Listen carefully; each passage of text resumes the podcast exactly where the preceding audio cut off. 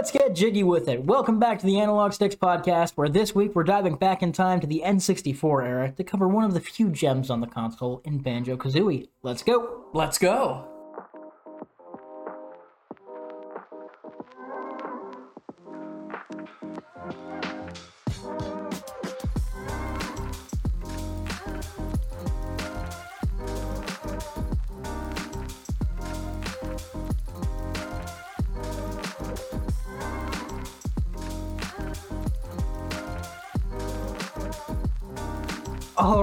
Welcome back on into the Analog Sticks podcast. If you're a returning listener, thank you very much. We appreciate it and appreciate all the feedback we got on our last episode. You guys really showed out, especially on the YouTube portion. So if that's you, shout outs to you. Yeah, that was so fun being able to go through the comments and you know see people talk about their own experiences with the game. It's really it was really nice. I thoroughly enjoyed it. I tried to reply to as many as I could. If I didn't have anything to really say, I didn't, then I'm sorry, but I at least tried to throw you the heart or a like or something like that. But either way, we appreciate you. And if you're a new listener, we also appreciate you, just in a little different way because you haven't listened to the other ones yet. So go back and do it after this. But anyways, welcome on in. My name is Rusty. I'm your host, joined by Cody, your other host. What's Cody, up? How are you doing today? I'm doing pretty good. Um, man, what did I do today? I went and got some milkshakes. Dude, milkshakes are good. Oh yeah, I didn't get one though. Everyone else did. Oh, that's so sad. I had a milkshake last night made from home uh, with your Homelands ice cream, Tillamook brand. Oh, dude, that that reminds me. You were telling me earlier. Uh, apparently, we've got a listener in Oregon who went through and listened to all of our episodes. Uh, I'm from Oregon. That is my home state, most beautiful place in the world. Um, so shout out to you, Mr. Oregon man. We really appreciate you going back through the episodes. Yeah, good job, Mr. Oregon man. But I did enjoy some Tillamook ice cream. I had uh, cookie, chocolate chip cookie dough. I gotta say, I said Oregon man or woman, either one. I think the analytics say our audience is hundred percent male. um, Well, there we go. either way, whoever you are, we appreciate you. Welcome on in. Like I was saying though, I was enjoying my Tillamook ice cream. I've had a little bit of a throat thing. Like I feel fine. It just hurts to swallow right now. Mm-hmm. Right now we've got some Bud Lights. It's a Saturday night, so we're letting loose a little bit, having some fun. Oh, and yeah. this show is brought to you by Bud Light. Just kidding, but please sponsor us. Your beer is like the only one I drink. I on I'll be honest, I don't like beer that much, but I love drinking it with people. So sorry, audience, I'm gonna keep making faces when I drink this. Of course, you're not gonna see that part, so don't Yeah. no worries. Not until we get a nice camera and can do video podcasts. Hey, But yeah, so I had my ice cream to try to soothe my throat. Didn't work, so my throat just hurts. But I have an excuse to eat ice cream, so I'll take that. Especially when I'm in the middle of a diet, it's nice. oh yeah. But yeah, other than not getting a milkshake, what have you been up to this week? Uh, I fixed my 3D printer. Um, I think I mentioned it in one of the earlier episodes. I broke it. Well, it's all fixed now, and I've been going back to printing more things. It's been a lot of fun. And then I have classes in two weeks. Fun stuff. Help fund Cody's education. You can check out our Patreon. It's going to be linked in the description of the bio. so yeah, plug that. Without any further delays, I think we should go ahead and get into this one. Oh, yeah. Banjo Kazooie. Cody, what's your first thing that comes to mind when you think Banjo Kazooie? My older brother. Your older brother. Yep. Uh, my so when I was growing up, you know, I had the GameCube. My brother had the Nintendo 64. That was his. Um, and so anytime I watched him play a game, for a long time it was Banjo Kazooie. So anytime I play that game, I just think of when I was little, you know, watching him play it. Dude, that's awesome. I was like, I was the oldest child, so I went from mm-hmm. GameCube on. As a matter of fact, I used to have every console from the GameCube on sitting on my desk, but the Wii's in the living room now because I have it homebrewed and I can play all sorts of stuff on it. Mm-hmm. So I just have the GameCube, the Wii U, and where's my Switch? It was on my desk earlier, but it's portable, so it's not here. but yeah, so I never had any experiences with this, and this week was actually my first time playing this game. And before we get into the story, I want to get a couple things off my chest here, some just thoughts and impressions. I came in with very low expectations. Mm-hmm. I'm one of those people. I can appreciate Ocarina of Time, Majora's Mask, Super Mario 64, but I wouldn't say I enjoy those games. I'd say they're fine experiences, but nothing I'm like aching to go back to all the time like I would mm-hmm. with most GameCube era games. I don't know if that's nostalgia or just the fact that I think they are overall more well made because the hardware advanced so quickly. But I had low expectations, and when I came into this game, aside from some of the typical N64 clunk, I really came to enjoy it, and I think this is a game I could see myself coming back to, even if it's not this one. I, I would like to dabble in the sequels at some time. It, to me, it, it is a capital V video game. Uh, something about it uh, as a game is just perfect to me. It, it feels like a historic point in the history of video games. It, I- yeah. It, it's a lot like um, Mario 64, but in some ways, I think they improved upon that formula. Yeah, they improved upon a few things. There's a couple of things I didn't like. We'll get into the gripes as well. Overall, I'd say I had a really good experience with it, but it it stands on its own. Aside from Mario 64, it's not like it's climbing on top of it and sitting on its shoulders. This is a very separate experience that builds on a lot of the concepts we saw, but definitely stands on its own. And I have come to enjoy it. I think for a lot of people, this would have been their first non um, main Nintendo game. Maybe even their non first non 2D game. I mean, if you had an N64, odds are you had another 3D Yeah, game. But I you mean, had Mario was 64 then. yeah, and Ocarina of Time had been out. I mean, other than that, what were you playing? Superman 64? And based on some of the flight sections we'll get to in a little bit, I could not imagine that's a fun time. Oh, there's a shocking amount of just random games tied to like movies or TV shows, or even just their own little titles that maybe didn't sell much. But uh, there's plenty of shovelware to be found with these older games. yeah, I mean, this game, while its game total, this console, while its game total is small in quantity, there is still a lot of garbage on it. um, Yeah. I mean, there's stuff like GoldenEye that stands out. That's like the first real good license. Eh, there were probably a couple on the end. And that was also Rareware. It Same was, guys right. Made Banjo Kazooie. Yeah, I think we want to cover Conker's Bad Fur Day soon. That's another Rareware game. And now that I've played a Rareware game, I'm more excited for it. Rareware. That's fun to say. Rareware. Ra- Rareware. Great content. Grand old time. Without any more delays, though, let's go ahead and get into this burn. And with the throat thing, cut me some slack. There might be a couple gaps where I stop to swallow and enjoy the pain for a moment. But let's go ahead and get into this one. Nothing better than a witch's brew first thing in the morning, but Grunty's stirring up some trouble as well as her potion. Her skin isn't the only thing that's green, though, as her envy lands her in the role opposite Liam Neeson in Taken 4. Meanwhile, our sister seems ready to enjoy a day chilling with the fam, but Banjo seems a little out of tune as he can't get out of bed. After our si- sister fights for her right to party, she gets snatched by the old hag, and now, much like a grade school band, the Banjo and Kazooie are ready to make some noise. After trekking up the screwy mountain, we must work through the witch's lair. After a party house and a hut, plundering local shores, saying Domo Arigato, Sharky Roboto, checking in with Gator McCluskey, trudging beyond the North Wall, going out on a Rick O'Connell-esque expedition, playing with the Poltergust 3000, helping out Captain Phillips, and chilling like a bee in a tree, we take out the evil hag, play a board game, and save our sister. Aw, yeah. I'm blaming all the flaws and things I had to edit out on the throat. Otherwise, I think that was a great burn. I hope the final product is just cut, cut everywhere. Oh, it's gonna sound so spliced. I hope it doesn't. But anyways, I hope you guys enjoyed my burn. That's essentially the story. I took some creative liberties, but that's essentially the story. it's it's a fun one. Um, Yeah, would you like is. to take us from the start here? Yeah, I can start us out. Uh, so here's our run, a little more detailed run through of the story. Uh, you start out uh, with a scene on Gruntilda, the witch that's going to be your adversary for the rest of the game. I'd imagine we're just gonna call her Grunty for short. The game Grunty. does that most of the time, Mm-hmm. and it's a lot easier to say. Um, she's doing that magic mirror thing with her cauldron. She's like, "Who's the prettiest one of them all?" She's not like who's the prettiest girl of them all. She's like, Yeah. we'll get into the dialogue a little later. um, and the pot tells her that it is not her; it's in fact Tooty.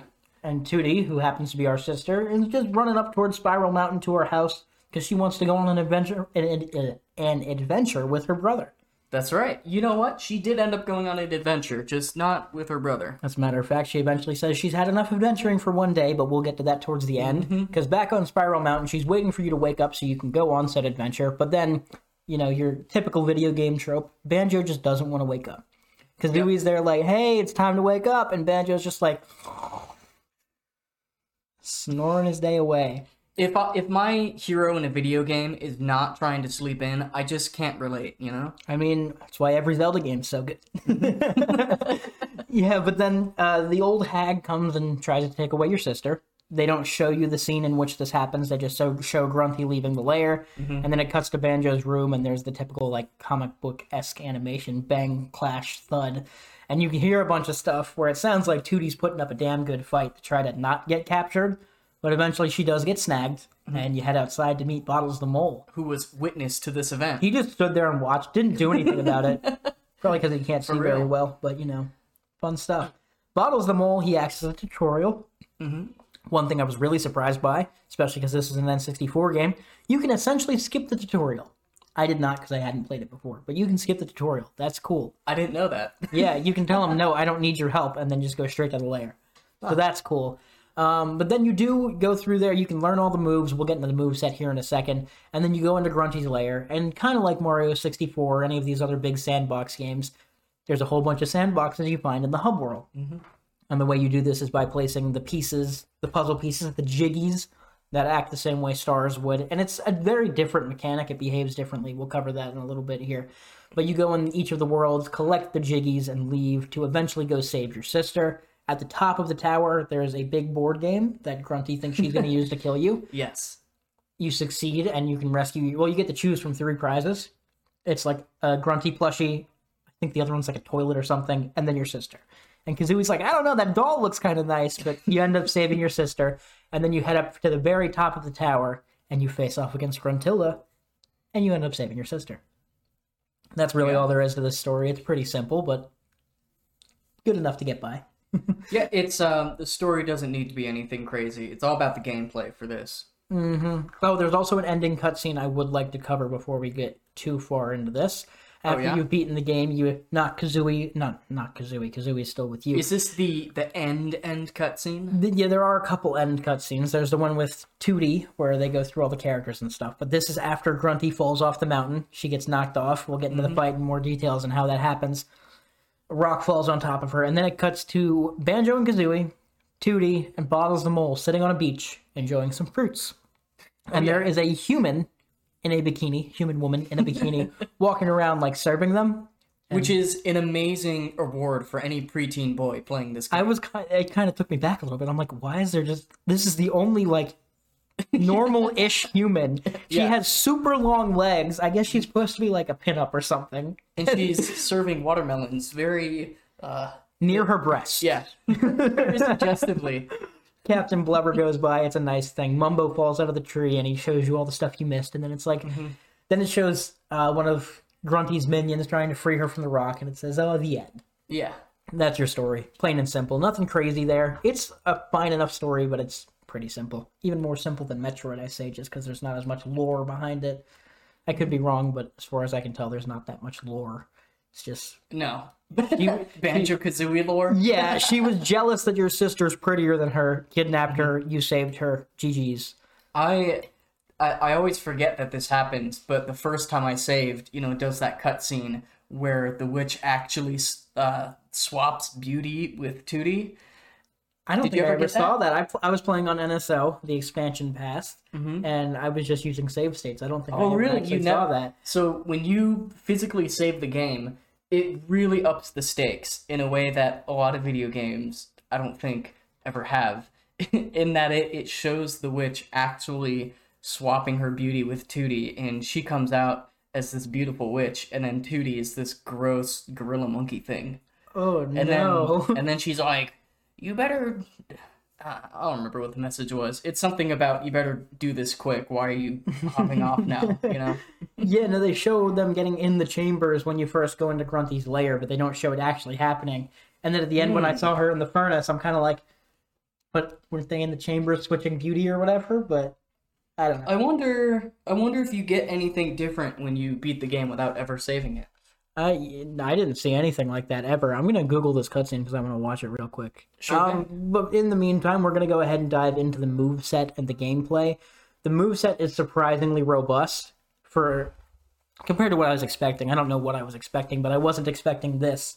Um, so Bottles the Mole teaches you all these moves you can find throughout. Cody's gonna go ahead and lead us into that. Yeah, there are so many different moves that you can do in the game. Uh, it's a lot like Metroid, where you just keep building up all these moves and skills. Until about halfway through, and then it just kind of stops. Yeah, But yeah. but the game does a great job, especially as a game accessible to young kids, where the moves are slowly built out and clearly explained. So, you know, if you had all these move sets right from the get go, it'd be overwhelming. Um, but getting them one move at a time through a few different levels really makes it easier to pick up on.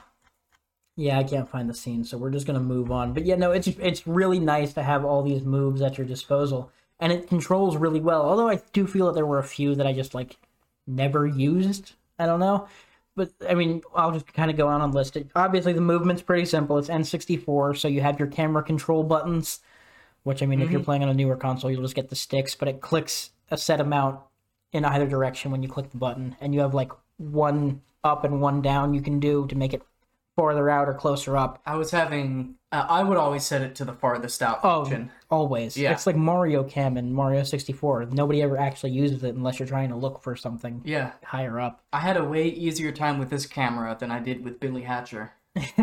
the Billy Hatcher camera, they did it right, just bad. Yes, So it doesn't work. it was it was too close to being good, and that's what made it so bad. Yeah, it's unfortunate. But yeah, you have your camera controls. You obviously have a jump. Um, you don't get the run until a little later. I'll touch on that.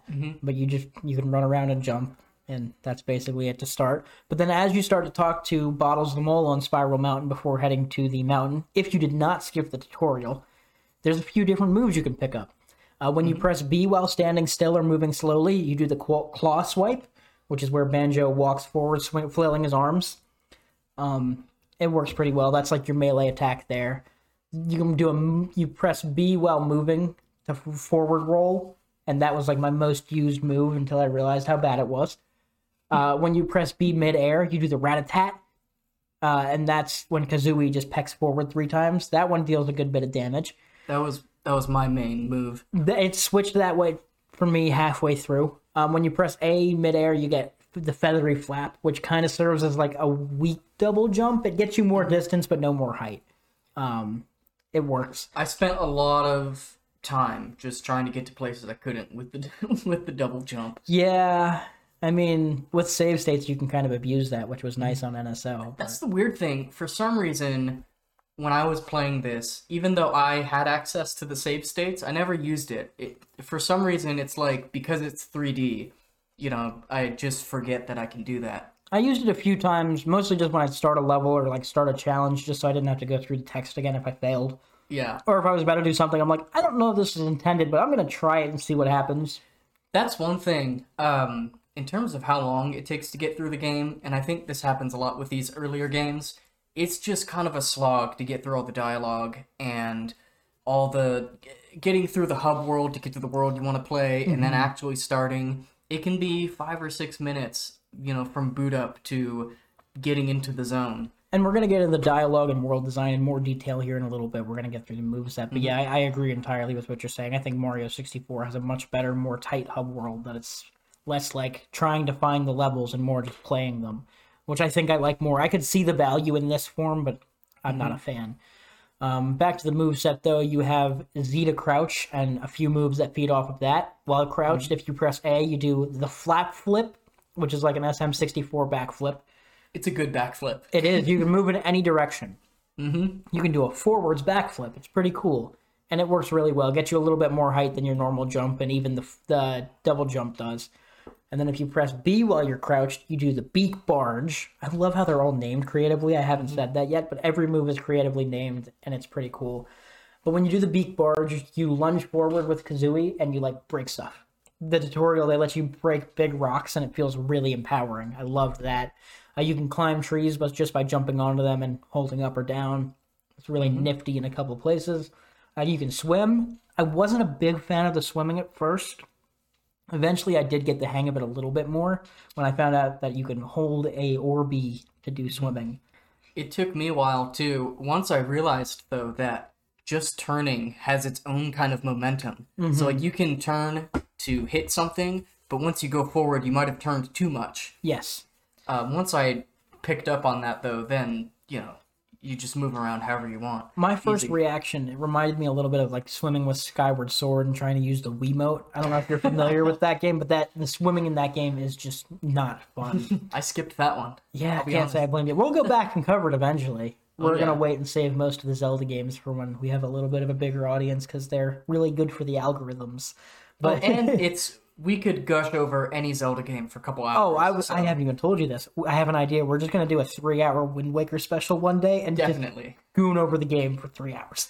Yeah, that's uh unfortunately for you guys, we're at just the right age where Wind Waker is peak nostalgia. So Oh, we, yeah. we can talk about that all peak day. nostalgia, and I also just think it's a damn good design. I see its flaws. I Mm-hmm. refuse to acknowledge them. I love that game. um, in this moveset, though, we keep digressing, but I think Uh-huh. it's okay. Um, I was talking about the swimming. You can hold A while you're swimming to kind of like kick as Banjo, but then if you hold B, that's how you br- breach underwater as well. Mm-hmm. And you can kind of do that underwater, and Kazooie flaps, and you like go faster basically. When I found that out, I'm like, oh, that's really useful. I wish they told you that up front, but they don't. They just tell you A. They tell you B to go under, and then A to swim after that. I wonder if that's another situation where having a manual with you would help. Yeah, I don't know. We'll see. And they should really put the manuals in NSO. um, and now we're gonna start getting into some of the moves you learn throughout, because that's all Bottles tells you on Spiral Mountain.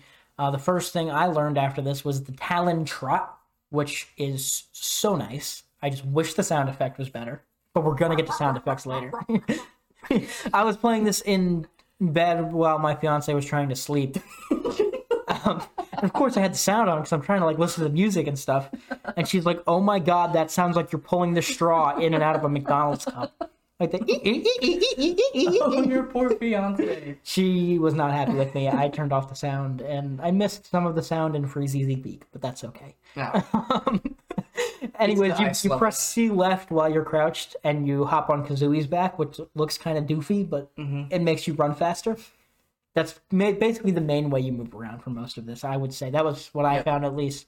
Um, if you press Z midair, you do the Beak Buster, which is just a ground pound. It's heavily utilized, and I like it. Uh, then there's the eggs. When you press C up while crouched, you shoot an egg forward. When you press C down while crouched, you toss an egg backwards, and it makes a little farting noise, and it's weird. they even comment about that in the game when Bottles is telling you how to shoot the eggs. He's like, and if you go the other direction, it'll come out the other end. And uh, Kazooie's like, wait a second. Because it's Kazooie spinning the eggs, or essentially laying them. Mm-hmm. But the, when you do it backwards, they like bounce around a little bit. Laying them with quite some force. oh yeah, Really th- enough to where they're bouncing around repeatedly at the same height. I also love that these are eggs. I presume he's eaten. You know, Yeah, he 'cause didn't you picked these. them up in the in the levels. it's it's a fun concept. Um, they're happily utilized throughout the game in many places. You use them to feed things, to fill Mm-hmm. up things, to put in things. you Use them basically in use the final them- boss too. You do use them a lot in the final boss. You can use them in combat, but it's like Meh. not rewarding. It's the same concept as using tight circles in Billy Hatcher or tossing your egg forward. Mm-hmm. So that just doesn't fun. happen. Yeah, I mean you can, but you know. And then there's also the shock spring platforms, which are little green circles on the ground. If you press A, you do a high jump that's even higher than your backflip. Um, but you can only do it in set locations, and I kind of it kind of feels shoehorned in. Like they could just put a ladder anywhere they put this, but Mm-hmm. it's neat. It is a little janky to use at times as well. It's a video game thing. you know? Yeah, I mean, the way it works also is you do like a little hop beforehand, and you can go ahead and start moving in the direction you want to go before you do the big jump. And I mean, it works. It feels good to control, but at the same time, it, I like I was saying, it kind of feels shoehorned in. And then naturally, there's flying, and much like the swimming, I wasn't a huge fan of this. Mhm. What are your thoughts on the flight? It, Shrug. yeah, big shrug for those who couldn't see it. I flew. It, it wasn't. I didn't feel like I was flying. Yeah, my biggest gripe with this is the way the camera works. It's always stuck directly behind you.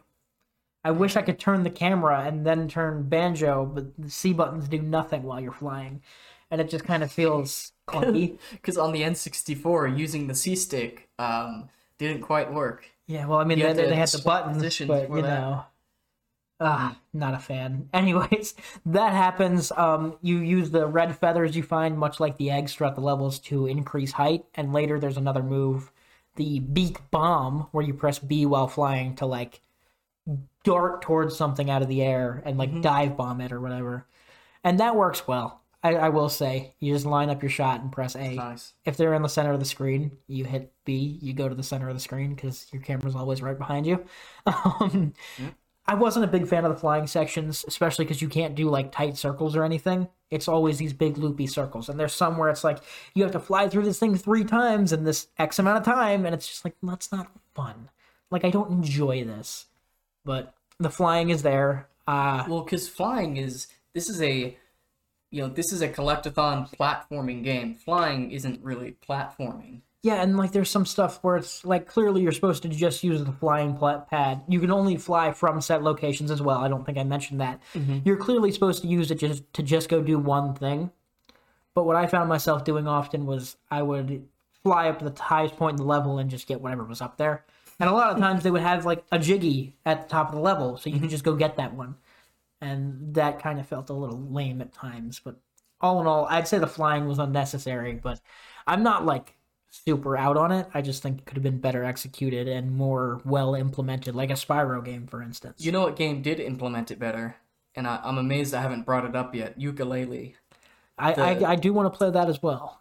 You got to play that. We Shout we have mentioned audience. Mm-hmm. Yooka-Laylee once already. We're gonna get to it probably a couple months. It, it, I'll say it at the end too. If you're interested in Banjo Kazooie and you've never played it, I would highly suggest Yooka-Laylee because it's it's almost the same game with a different skin, The same made by the same different. team, but it's modern and it has good camera controls. I love good camera controls. Love some good camera Mm-hmm. controls. um, finishing up the move sets though, there's only a couple more. Um, when you press Z up while crouching, you use the Wonder Wing, which plays some really cool music. I enjoy. It's banjo Mm-hmm. music, of course. And Ben Kazooie basically folds his wings over you and consumes the yellow feathers, and you're invincible for X amount of time. It works. Uh, and then you get the wading boots, as well as the Turbo Talon Trot, which are just boots you find in the stages that you pick up. And the wading boots let you walk through hazardous fluids, I guess, like quicksand or cold water or poison swamp water. And the turbo boots are basically running shoes that let you zoom.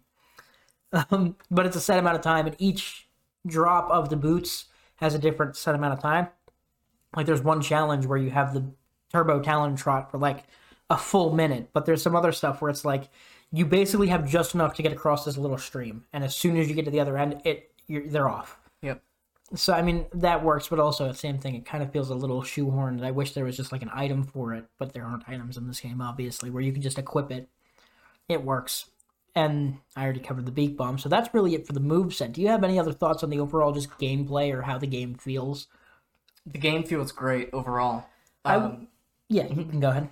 what's great to me is the fact that I never, even with Metroid, it took me a bit to get used to it, you know. But with Banjo Kazooie, you start getting into it, and you're already running around using all the moves, getting where you want to go without too much frustration.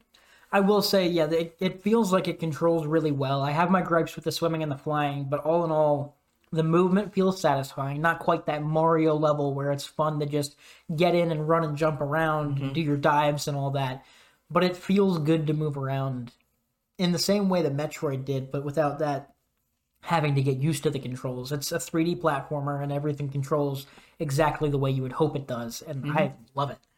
Less the swimming and the flying, of course. I have my gripes with those, but It was a little awkward too with the the way it was like one boost, and then wait another boost, and then you mm-hmm. turn wherever with the swimming. That's a little awkward to me. Yeah, I mean, I could complain about that, but I I, I don't want to seem like I'm coming off too negative with this game, as I really did enjoy it. It's just those two things kind of drove me a little nutty, but it does feel good to move around. I mean, Banjo controls really well, Kazooie controls really well, and the level design really plays to it. Mm-hmm. I mean, we're gonna get into the worlds here in just another second, but I mean, just running around feels good. It doesn't feel awkward at all. Oh yeah, yeah. The the overall controls in the story of the game are just very very small parts of what makes it so great. Mm-hmm. even the camera feels okay. I mean, it's still N64, very, very early camera, but for the time, I think it works wonderfully.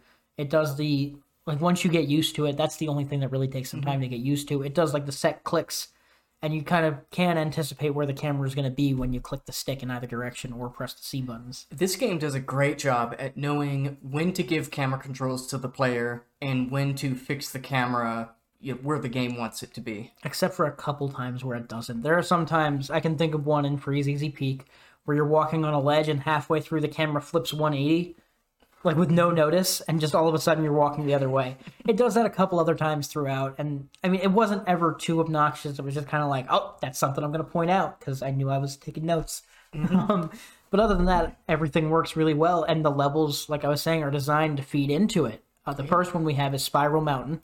Serves as the tutorial. It's kind of like I wouldn't even say this is the Green Hill Zone. This is just straight up a tutorial. It's well Yeah. designed. You have any comments on the looks or graphics of the area? It's iconic. When I think of Banjo Kazooie, I'm really just thinking of Spiral Mountain. And it's funny because you don't even spend that much time there, like at all. Uh, now you don't, but when you're like five or six, you do. oh well, yeah, I guess you're right. I mean, isn't Spiral Mountain the Smash stage they put in when they added Banjo Kazooie? Oh, is it? I, think haven't so. played Smash Let's- in a long time. Let's confirm this. We might be playing Smash tonight after this. That's gonna be fun. Uh, Banjo Kazooie Smash stage. Spiral Oh, yeah. Mountain. It is indeed Spiral Mountain. It plays okay in Smash, but in this game it works really well. And like we were just talking about with the camera, when you're going up the incline screw platform, the camera is fixed and it follows you around and it works really well. There are a couple other places where it doesn't, but yeah, this is it's just a really fun first area to move around and get get used to the controls. Um, Bottles teaches you the moves, but again, you can skip the whole tutorial if you want and just go straight to the layer, which I really enjoyed because I started playing on an emulator and then decided ah, I got NSO, let's go ahead and do it like that. And then that time I skipped it and it was like three minutes and you're in Grunty's lair. There are a lot of honeycomb pieces. I think you can get a full extra piece of health. I didn't even touch on the honeycomb pieces yet, but if you find Yeah. these honeycomb pieces hidden throughout the worlds, you get extra honeycombs, which act as your health. I think you start out with like four, and you can get up to like eight or something like that. Do you have a, a written out list of all the different types of collectibles? No, I don't, but we can go ahead and get in those before we get any farther into the Yeah, world. should we talk about those? That's, I mean, that's the biggest thing about this game. It's a collectathon. it is indeed a collectathon, and not, not just a collectathon. This is the collectathon. I was about to say the same thing. You took the words out of my mouth. but there are a few different things you collect. Each of these worlds we're about to go through, there are 10 jiggies, is that correct? Uh, per world? Yes, I Yeah, believe so. So there's 10 jiggies, which are the SM64 stars And then are there 10 jiggies in the hub world? in Grunty's lair, yes. Yeah. But you have to activate those through the witch switches, which are also hidden in every world. Mhm. Um, and then they unlock the jiggies in Grunty's lair. There are the Mumbo tokens, and I think that there are varying amounts in each one. But you find these Mumbo tokens that are just like silver skulls, and they allow you to do Mumbo transformations. we'll touch on each one. Yeah, go ahead and do that again. Bokum bokum. I think so. I don't know. I I am not. My throat hurts too much. Ikum, ikum bokum. Yeah, that that's mumbo for you. My throat hurts too much to try an impression right now. But yeah, you do those, and those unlock your transformations that Mumbo can perform. He's like a witch doctor shaman Yeah. thing. Um, then there are the music notes. You need, Mm-hmm. I think, like A hundred per stage. There are a hundred in each stage. I know you don't need all of them. You don't need nine hundred or whatever it is. I think you only need like seven hundred and eighty or Let's- something like that. Let's be real. This is Banjo Kazooie. You need every item. Oh yeah, no, I got all the music notes in every stage I played, and they weren't too hard to come by either. I would say, Mhm. like there were a couple times where I'm like, where haven't I been? Where could I have left notes? But it was usually like one or two. I- I definitely had moments where I'd be at the end of a stage, and then I, yeah, I would only have you know three or four left, Mhm. and so I'm running around thinking, oh, okay, there's got to be one little secret or cove I've missed. And there are these sandboxes that are so well designed that you really get a feel for the area, and you can remember where you've been and where you haven't, because the areas stand out. They're very well designed. I'm, I'm like blown away with these levels. Although there's a couple spots where I had a hard time finding notes. I even had to, to look up where one was, just because of the geometry of the world and the camera. Sometimes they're in spots that are really easy to run by and then never realize that you've run by. For instance, there are a couple of mazes they just hid the notes in, and that drove me kind of nuts. Well, there is uh, all the hillsides on Mumbo's Mountain, the 1st level. There's a couple that are kind of in these little coves, and I just maybe maybe, maybe it's revealing um, something bad about how I couldn't find it, but I just could not find it. I, I didn't have any issues, but what I did notice was the render distance on them isn't all that great at times. So if mm-hmm. you have a big overview, you're not going to see them until you get close, mm-hmm. which was kind of a drawback. But that's just N64 limitations. Obviously, we both played the N64 version. We didn't play the Xbox version, right? Yeah. Yeah. So we had to deal with that a little bit. But I mean, I'm not going to fault the game for literal just hardware restrictions. Yeah, I refuse to play Microsoft's bastard child, Banjo Kazooie. It's just a money whore. um, as far as other collectibles go, you can only hold 100 eggs at a time. We touched on the egg mechanics. Um, 50 of the red feathers to fly and increase your height or do the beak bomb. And then 10 of the gold feathers. But they're, lay- they're littered all throughout the worlds. Yep. Am I missing anything? There's the honeycomb pieces. I touched on those. I think there's two hidden in each world outside of uh, Spiral. What are the names of the little creatures? Jingos. Jingos? Jingos. I think they're Jingos. Yeah. you- Jinjos. I think two Jinjos. J's. yeah, Jinjos. You're right. Mm-hmm. Yeah, you find those guys. They're they make fun later noises. Yeah, they're a little important. We'll get to that towards the end of the episode Mm-hmm. if you guys are willing to stick around. Which, speaking of, if you're still watching at this point and you're not subscribed or followed or rated or reviewed or liked, do that. Oh, please do. Right now, with how small this channel is and how we're just starting out, subscribing to us um, is more impactful than any other subscription you could make. And that's not me trying to get you to just subscribe. That's just a fact. It, it, we- it really would be appreciated. We're getting plenty of watch hours and we appreciate you guys watching all the way through, but just hit the button. It's fun seeing. It, it's so weird seeing that people are actually watching it. It's like, oh shoot, can we make this, you know, like a little community? How I'm excited to get you guys more involved and to make this, you know, a real thing. Yeah, and if you haven't already, check out the Twitter. I'm working on it. Uh, just basically replying to like, I'm retweeting Nintendo stuff and other gaming news as it comes out, and I'll interact and whatnot. Fun stuff. And I mean, Cody's Twitter exists, but I don't think he ever checks it. Join our Twitter. No politics on that page. yeah, unless you, unless you want to learn about the politics of Nintendo and Reggie Fils-Aimé's new book. um, anyways, Anyways, yeah. thanks for subscribing now that you've clearly done it. Um, we're going to go ahead and dump, jump into these worlds now that we've covered all those. The Jingos, like we were saying, I'll round off that before we move forward. I think there's six, five or six in every world. They each have a different color.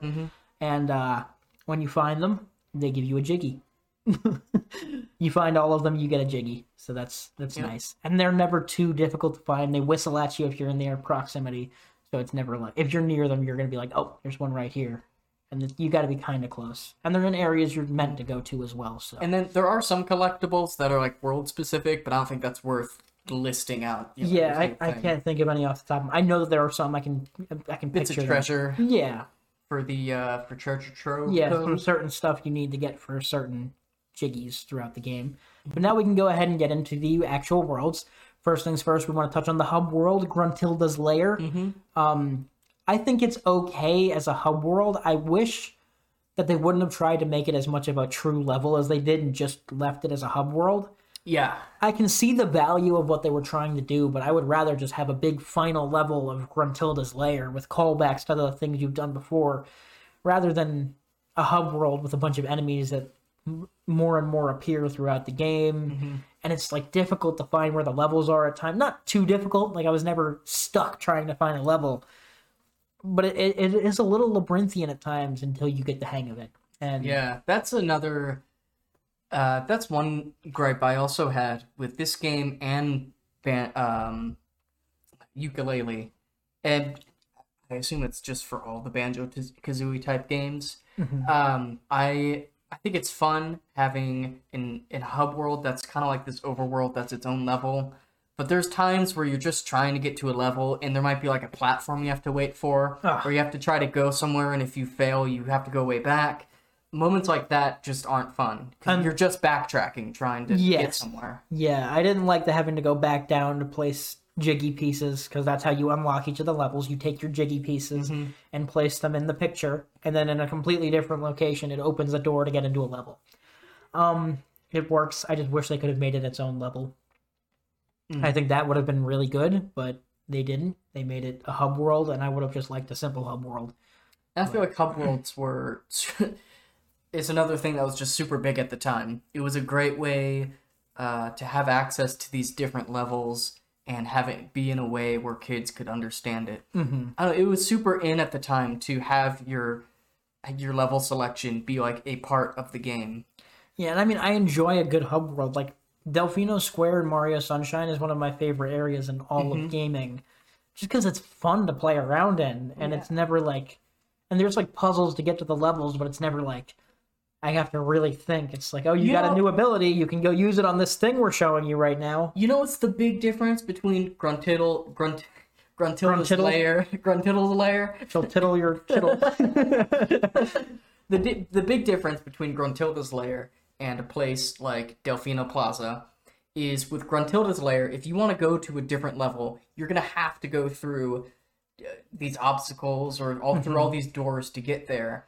With Delfino Plaza, almost all the levels, you can just walk to them. I mean, there's stuff to do, but it's all on the side. It's Yeah, not you can- in between you and the level. and you can get to any level from the start in like less than a minute, which is mm-hmm. awesome. And this sometimes it does take a little bit to find the levels, and some of the platforming to get to these levels is genuinely a little bit challenging just due to the mm-hmm. restrictions of camera controls and whatnot. Also, we're playing on NSO. We don't have a notched controller, so me holding up, I might slightly veer to the left or right and fall off a thin ah, ledge. I didn't even think about that. That does make it more difficult. Yeah, I wasn't about to spring for that spicy N64 Switch controller, so I have no oh, notches. Oh, you know, I wanted to bring up earlier, and I, there wasn't a chance to bring it around.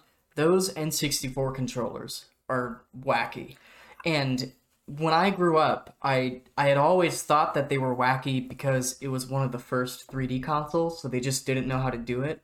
But now that I've now that we've seen more of Nintendo's history, it, I think it's just it was just a Nintendo console. You know, they always try to have some kind of wacky gimmick to it, except for the GameCube controller. They that did one have is some. They did have a little like the analog triggers were quote unquote gimmicky at the time. Not Mm-hmm. not necessarily a gimmick, but they were different, and I love them so much. The noises are so satisfying.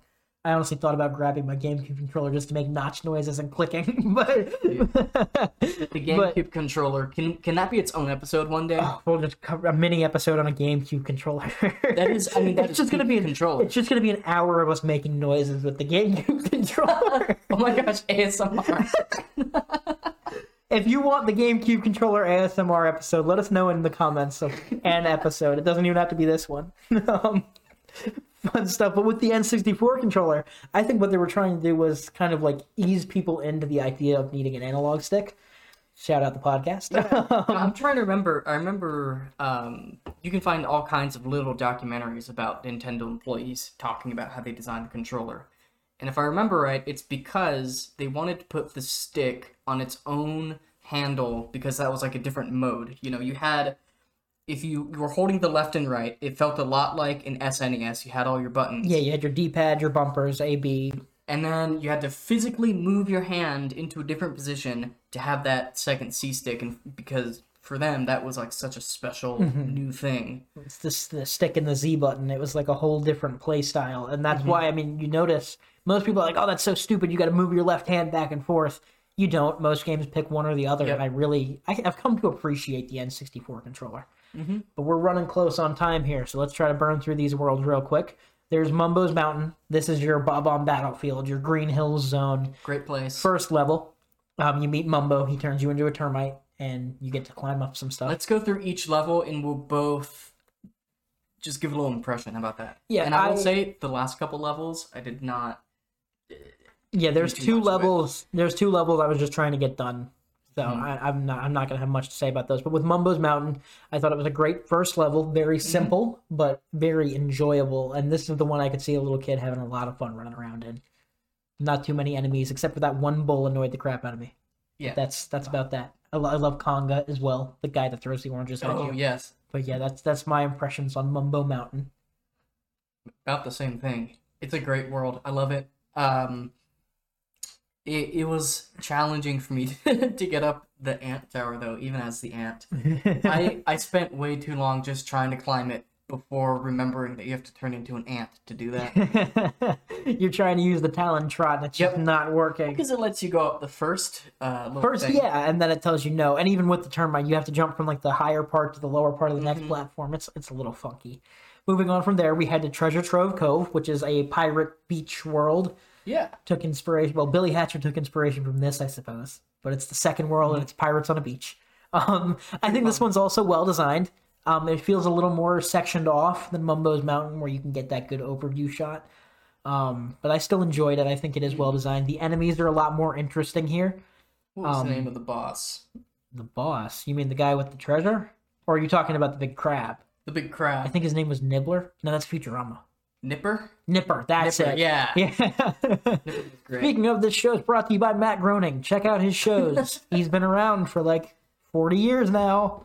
Um, but yeah, you meet Captain Blubber. He's an NPC. You rescue, find his gold in a sunken ship. Mm-hmm. It's it's just fun to run around in. They shoehorn the flying in. It's not really necessary. I didn't feel like there was much they got out of it in this one, but it's there nonetheless. Yep. It's fun to platform. Do you have any thoughts on Treasure Trove Cove, real quick? Um, Treasure Trove Cove had some fun vibes. Treasure Trove Chobe. Trevor, Trevor Jim Your Mom. It was alright. It's all right.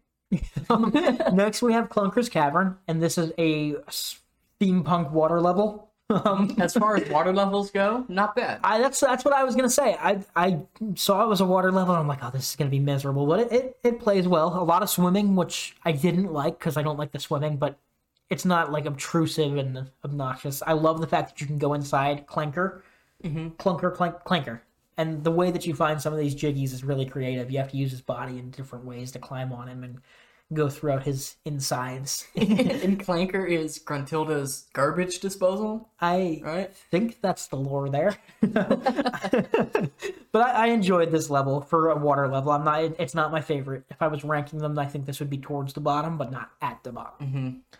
Same thing. Yeah. Next, we move on to Bubble Gloop Swamp. First thing I noticed, I'll be honest, is the the look and vibe of it was very similar to Clanker's Cavern. I think N64 had that texturing problem where sometimes it, I don't know, sometimes things just ended up looking. bleh. And I think both levels did that a little bit with their textures. Yeah, with the swamp, I will say the toxic water annoyed me, and I didn't find the wading boots quick enough.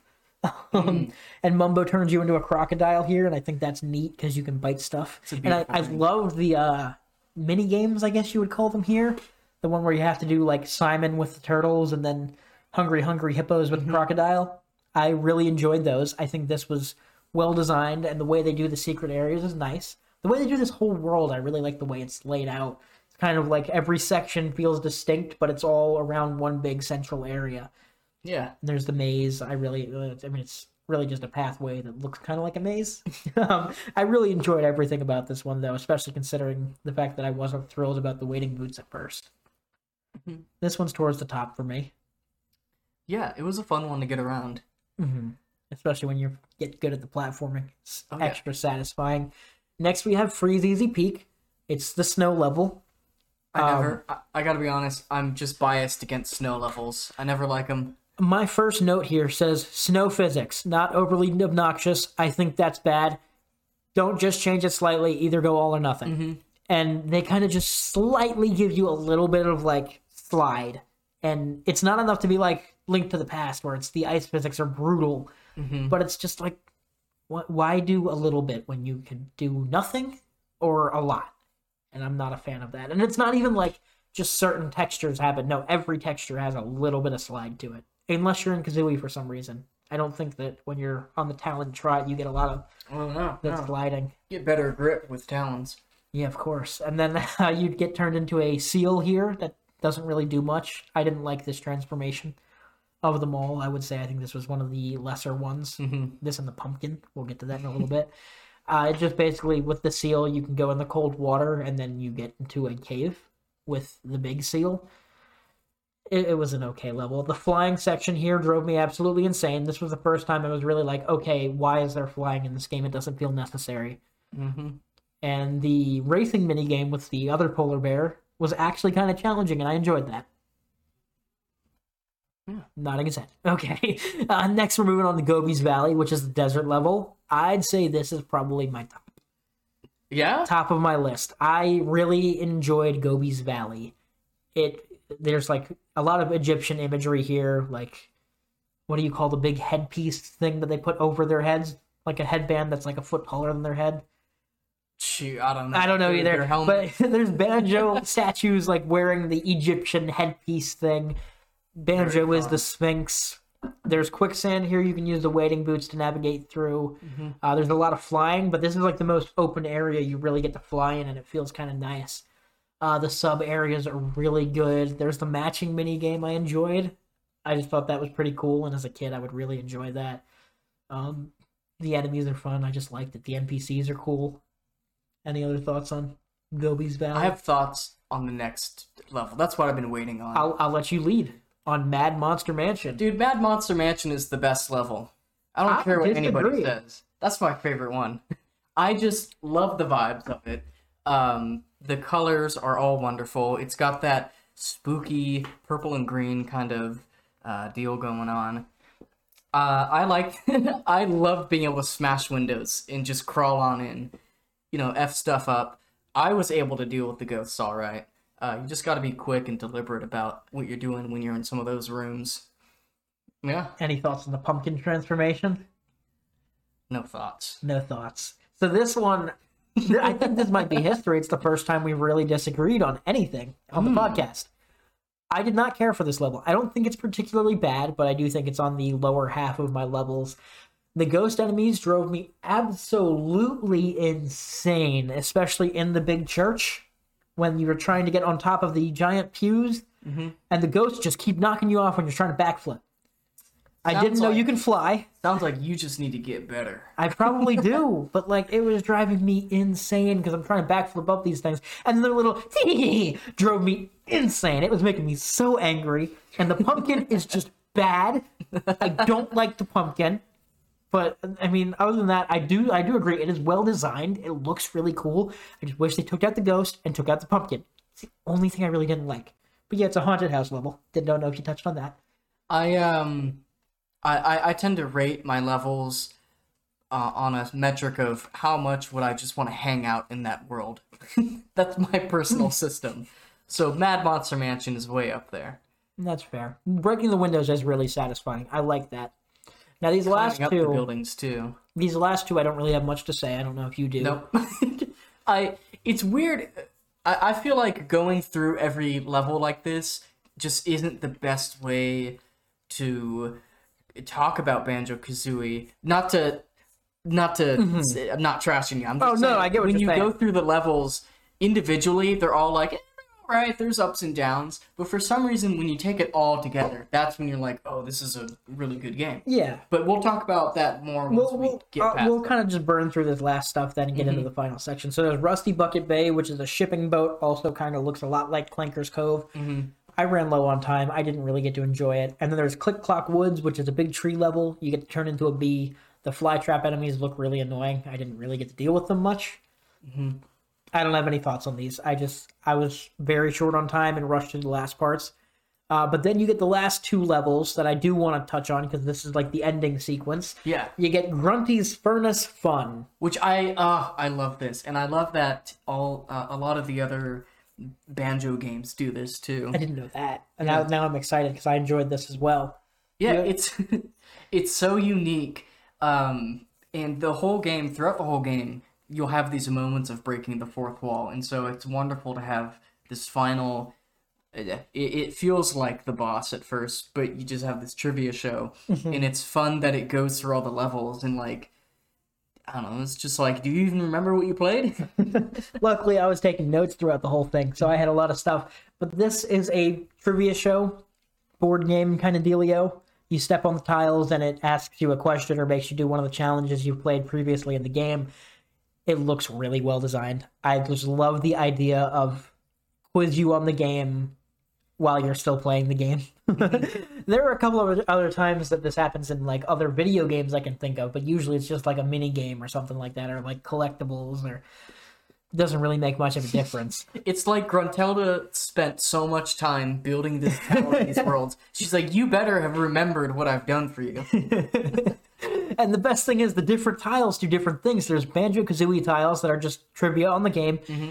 The eye tiles show you a screenshot from the game and ask you where it's taken. And it's always the weirdest little corner. And it's too. like it's like a terrible angle every time, but I still think that's really neat because the areas are distinct enough that you can kind of tell Yeah. where it is. And it's usually like maybe you'll have it narrowed down to one or two, but usually it's it's three choices. You're Gosh, when it shows a gonna right. picture of, there's some pictures where it's like a gritty looking sewer exit, and it's like that could be three or four different levels. But then you look at the questions and it's like, is it Mumbo's Mountain? Is it Gobi Valley? Or is it one of the steampunk levels? Mm-hmm. it's like, oh, well, obviously, they don't make it too challenging. I mean, this is a kid's game. The writing for a kid's game is pretty good. I would like to talk on that here in a little bit. Oh, yeah. Uh, then there's the music note tiles where she plays an audio clip from either an NPC or one of the world's musics. And you have to guess either who said it or where it's from. Mm-hmm. That's really cool because some people just play video games without sound. like at that point, you're getting nipped. But I really think that's a cool way to call back here. Uh, the stopwatch pa- panels make you do one of the challenges from the game, whether it's like the crocodile mini game, Simon Mm-hmm. it with the turtles, or the boss fight with the box from the ship level. Um, the Grunty tiles ask you a question about Grunty. We're going to touch on the NPCs here in a little bit, but there's an NPC, Bruntilda, who tells you all My about tells you all about her sister Gruntilda. Yeah. and she. I don't know. I guess she's not fond of We'll- her we'll get to her, we'll get We'll to get her. to it. But yeah, she asks you a question. You answer that. The skull tiles can be any of the other tiles, but if you fail the challenge or get the question wrong, instant death. Uh, the Joker tiles are also can be anything else, but you get two Joker cards if you succeed, and you can use them to skip anything else. Uh, the honeycomb and lives tiles just give you honeycombs or lives. And failing a challenge takes a honeycomb unless it's one of the instant death ones. And if you die, you have to start over. I had save states and notes, so I didn't have any issues here. Um, but once you beat it, you get the free Tooty. This is like the this is like and you win, right? You win. they roll the credits here. They roll the credits after this, and they tell you all the characters that have lines throughout the game. Yeah. Can I tell you my experience with with the ending here? Go for it. I, I have beat. It's been a long time, but I've beaten the game before, so I, I went through the emotions of, of this ending part. Um, especially when you're younger, it feels when you beat the board game and you get Tooty back, it feels so final. They run the credits, and then they have this fun little after credit scene where all the you and your friends uh, with, with Mumbo, right? No, that's after the boss. This is where you walk up to Well, no, no, th- no. This is so. So you get Tooty, you get her back, and then they run some credits, and then you have a nice little barbecue outside with bottles and co. Um, and then Tooty walks out and goes, "You know, you didn't even beat Gruntilda. She ran away." Really? I didn't know that. Yeah, yeah. Okay, so let me go through the ending then. I, I know the ending. I didn't see that. So you think the game is done. You're like, I did it. And then she says, No, Gruntilda's still alive. And Banjo and Kazooie, they just book it. They immediately run And they're away. wearing their cool sunglasses too. I'm guessing they do like a, a kind of Looney Tunes thing where the glasses fall off, or do they keep the glasses on? Because that'd be Can't remember. hilarious. I just know they they It's run away. semantics. Uh, you get you finally get into Gruntilda's lair, like where all the vats and the the, The top of the are. fortress, the top of the tower. And you have your boss battle with her. Now, did you watch the boss I have fight? notes on the final boss fight. Before we do that, with the credits there, Mm-hmm. after you rescue Tooty, it's the characters are telling you who worked on the game. Yeah. And they just have like weird titles, like penny pinchers or whatever, Yeah. or like the accounts people, I guess. And it's it was pretty well written. I got a chuckle out of it. It just shows you how good Rareware's company culture was, especially at the time. Like, um, Even on the Xbox version, they put Mm-hmm. in the same stuff, and it's like Xbox penny pinchers. it's like Phil Spencer. That's really enjoyable. But after you go back to face off against Gruntilda, you head to Mm-hmm. the top of the tower, and you do a what looks like a damn good boss fight. it's a really good boss fight. I'll let you elaborate more because I didn't way better than than Bowser's fight. Uh, there's just more. Shoot, how do I best describe it? There's just more you have to do in the boss fight. There are distinct phases. There's interesting phases. They they mix it up. You're not just throwing her or just hitting her. Um, what what sticks out to me the most when I recall the fight is right at the end, um, where you get to use all the June Jinjos. Jinjo. Jinjos. you get to use all the Jinjos that you saved, and that's really satisfying to Mm-hmm. That that's a really good payoff. Um, there's a few different. Shoot, now I'm trying to remember. There's a couple moments where there's just payoffs like that right at the end, right? So I'll kind of run you through the whole final boss because I just took I watched somebody else play it on YouTube. Uh-huh. Shout out to whoever recorded that and put it on YouTube. Um, but it looks like to start out, Gruntilda on her broom is flying back and forth across the stage trying to hit you. Avoid that. Mm-hmm. And then she flies off the edge of the stage and you get to shoot her with your eggs. Then she starts to shoot fireballs at you Yep. and you have to avoid the fireballs, then shoot her with your eggs. After that, there's a flying section, which seems miserable because I hate the flying, but you have to mm-hmm. basically beak bar, beak blast, beak bomb, whatever it is, into her while she's still shooting fireballs at you. Yeah. Looks really cool for a final boss fight. That seems epic, but I hate the mechanic of flying in this game, so I don't know that I would enjoy it. And then after that, the Jinjo statues spawn. And those you have to shoot eggs into the base of the statue to awaken them. And then once you send out All um, the five first round of Jinjos or whatever. you get they they do like a Power Rangers thing and combine into one giant Jinjo. Do you remember what it's called? The Jinjo Jinjonator? the Jinjonator, the Jinjonator, and it has four sides on its base that you have to fill with eggs, and then it's a big like sky blue Jinjo breaks from the statue, and Gruntilda's like, "You haven't beaten me yet," and then she's like, "Oh shit," and then the, the giant Jinjonator or whatever it is, Jinjonator, charges into Gruntilda repeatedly and eventually knocks her off the top of the tower to win the game. Yep, she falls off, lands, a big rock falls on her. She tries to get saved. upset about it. Then you go back on the beach with your bikini lady and Kazooie Tooty bottles, all that. And all the enemies are hmm. listed. I thought that was kind of silly because they gave them all names that I didn't know they had. It's just like the ghosts are called Teehees, which is just Yeah. makes me hate them even more.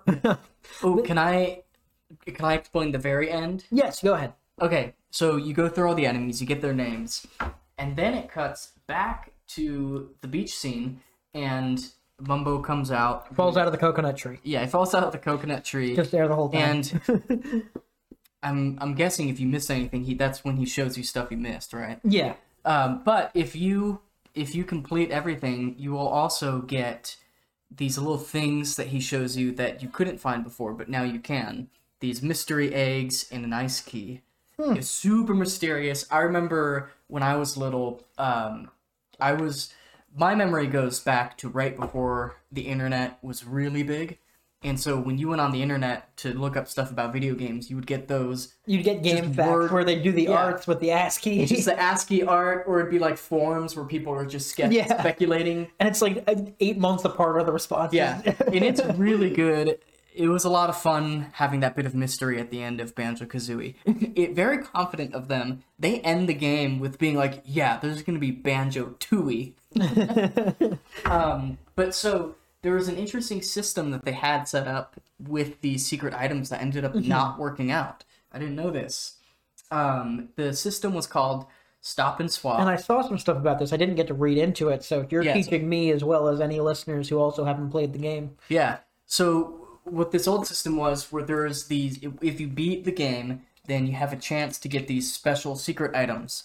And once you get these items, if you have Banjo Tooie, you can pull out the Banjo One cartridge, stick the Banjo Two cartridge in, and you will.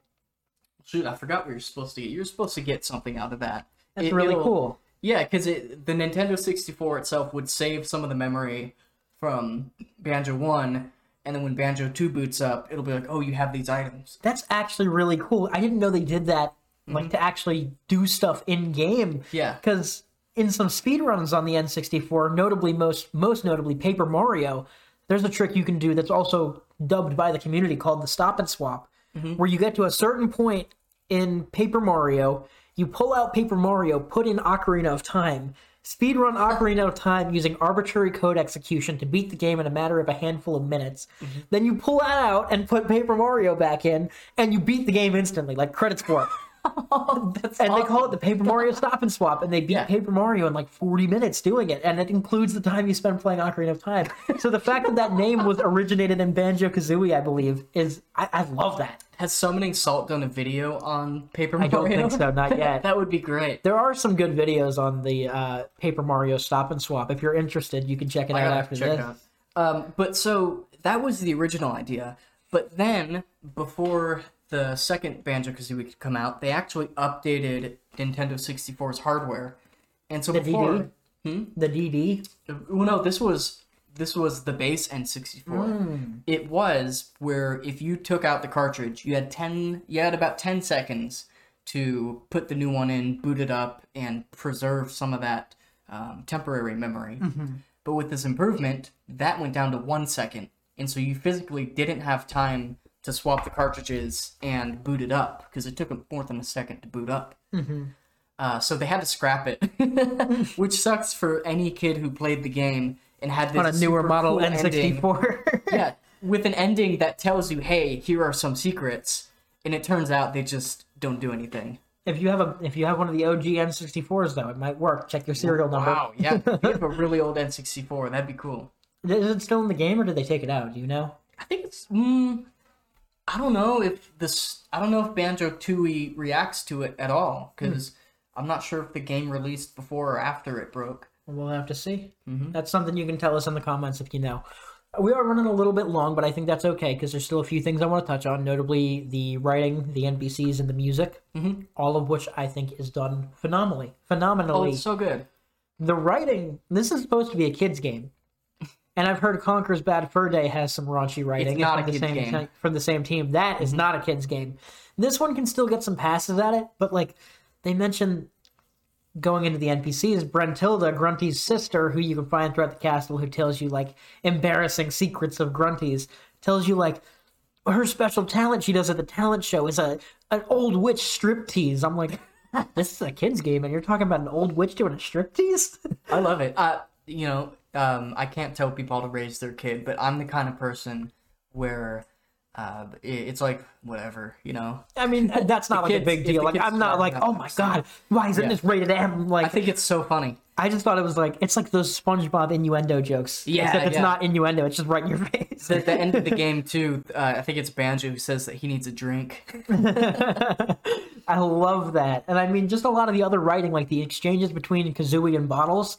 They have It's like a friendly. sarcastic. It's it, yeah, they hate each other, and it's funny because she calls Kazooie calls Bottles like goggles or like mole brain. No, bird brain is the other way around. Bird brain is what goggles. Yeah, and there's there's a lot of quick quips that are pretty well written, and I was surprised. I think the writing still holds up really well. Seems a little cheesy at times, but it's nothing like, oh my god, why is this so cheesy? It's just like, ah, it's pretty good. I wonder if games were just more sarcastic back then, or like less afraid to hurt the feelings of its player. Because Animal Crossing was that way too. On the first Animal N64, Crossing, yeah, on like, GameCube. they're just they can be straight up rude to you. Or like on the 3DS version, I never actually played it, but I've heard people talk about it. The way Rossetti works. if Mm-hmm. that- you that- close your 3DS and open it back up, Oh yeah, yeah. it like yells at you. Well, it was Resetti was nerfed on the 3DS because I've played all the Animal Crossings. Um, old school GameCube Animal Crossing. He made me cry as a kid because you would sometimes like the power would go out or something, and you just have to turn your GameCube back on. And with the 3DS, you had an out. He would ask you, "Did you turn the game off or did you run out of battery?" And if you say out of battery, he just okay, whatever. But on the GameCube, no question, he would just start yelling at the. Anyways, that's that's not even banjo. That's a Ros- Rossetti tangent. But yeah. Yeah. and that's another thing. They broke the fourth wall very often, and it never felt like tasteless. Would you agree? Oh, I would agree totally. The whole game, the, whole writing is saturated in in fourth wall breaking, uh, sometimes satire. There's a lot of moments. Billy Hatcher was a little bit like that too, where It wasn't as blatant by any means. no, but but very aware that it's a video game and they're just gonna totally play with the scenarios. not they don't taking itself how- too serious. Yeah, it'll get ridiculous and it's funny. And I mean, the writing goes in hand, hand in hand with the NPCs, who are all well written characters. Love them all. Especially Brentilda, who tells you like, "Oh, she has slug jelly on her So- toast." Gruntilda is so funny to me. 'cause You first meet her and she's like, "I'm the good witch," and then she immediately, she only gossips with you, She talking yeah, shit about she her shit sister. talks her sister, and it's it's all. It's just like the stuff they come up with. It's like that's just like gross. like she eats slug toast, and I Oh, can't even well, think of more was- examples. There's so many. I, that's just '90s gross out humor. Yeah, I mean it works. It's never like I'm gonna go throw up now. But mm-hmm. yeah, it's I, I all- love it. it's all well written. I mean, Captain Blubber is a pirate, and he Mm-hmm. acts like a pirate. And some of the enemies that speak are well written as well, like Nipper. Mumbo has just always been my favorite. Mumbo is. I love Mumbo's audio. I wish I could do it justice, but with my throat hurting, I'm not even gonna try. He shows up in later games too. Oh, I want to talk about that too. Um, Rareware, just they make great games overall.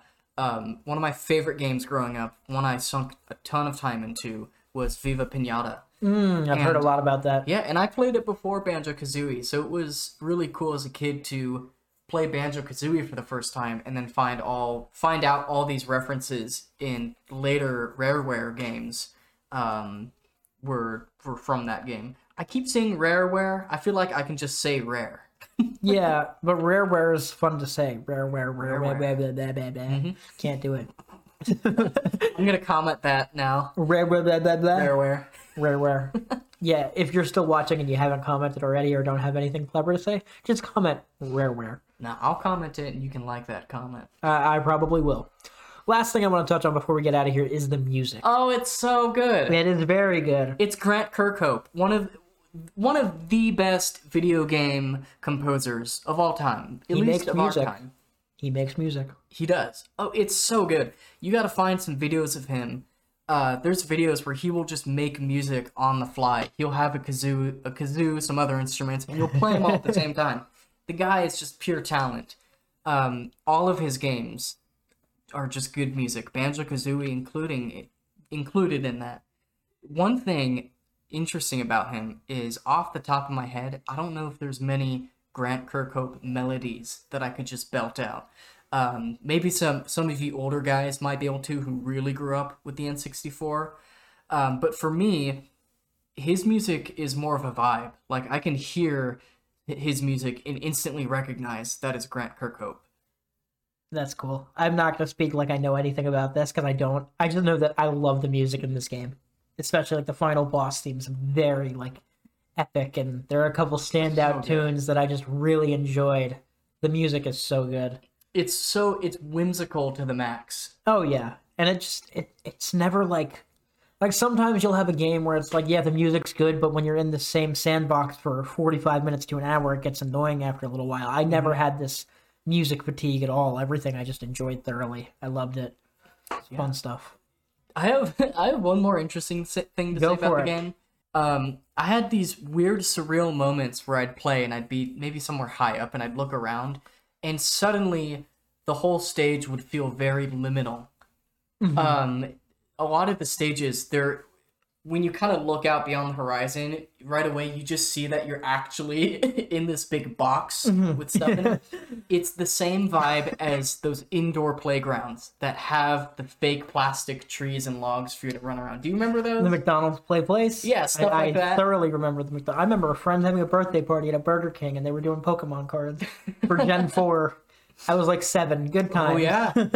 um, but that's kind of the vibe the levels would give me sometimes. In it, do you do you know what liminal is? You've heard that word, right? I've heard the word. I couldn't tell you what it means. It's like there's a few different definitions. I think there's a right one, and then there's one that people tend to take.